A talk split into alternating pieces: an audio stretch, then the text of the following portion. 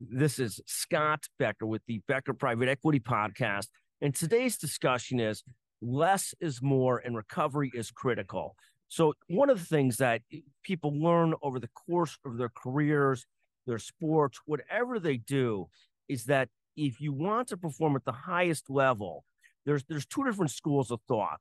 There's one school of thought that says you grind through everything and you work 24/7 and you make it happen through just over over sort of working extremely hard and pushing yourself and, and so forth. The, the other school of thought is you work hard, but you better find time for recovery, uh, both uh, physically and mentally, if you want to perform at your best. So today's discussion is less is more. Recovery is critical. What my advice is that somehow or another, whether you're a young employee that works at a place that works extremely hard, you have to find ways to not be working 24 7. You got to find ways to take a day off during the weekend. You got to find ways to have a sane life to take care of your physical and mental health. Because in the long run, they might get a lot out of you for two to three years, but you can't thrive in the long run if you don't get that recovering that you need as well.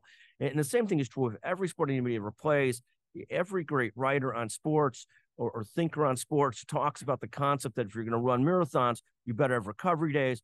Whatever sport you're playing, the more I find that you take your days off, you're more likely to perform at the way that you want to perform. So this concept of less is more in, in business and sports, same thing in business. You know, iPhone's done this wonderful job, Apple, not having 50 different phones. They've got one model of phone, a couple different models of that phone, and they just keep on improving upon that versus what some of the other phone companies said, which was built 30 different models and then of course never succeeded with. With iPhone, you know, this is the latest model. You can get the plus, the other one, whatever, but it's certainly another example of less is more and not trying to be all things to all people. It's the same thing with recovery, same thing with sports, business, and everything else. Less is more. Recovery is critical.